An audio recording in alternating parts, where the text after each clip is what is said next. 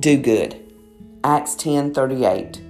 How God anointed Jesus of Nazareth with the Holy Ghost and with power, who Jesus went about doing good and healing all that were oppressed of the devil, for God was with him.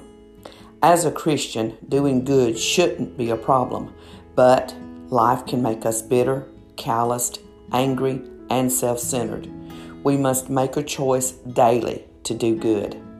I have failed at this more times than I'd like to admit.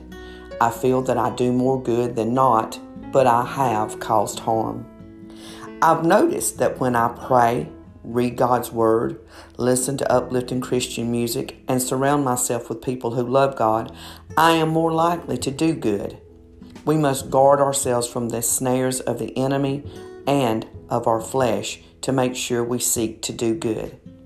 John Wesley said it this way do all the good you can, by all the means you can, in all the ways you can, in all the places you can, at all the times you can, to all the people you can, as long as ever you can.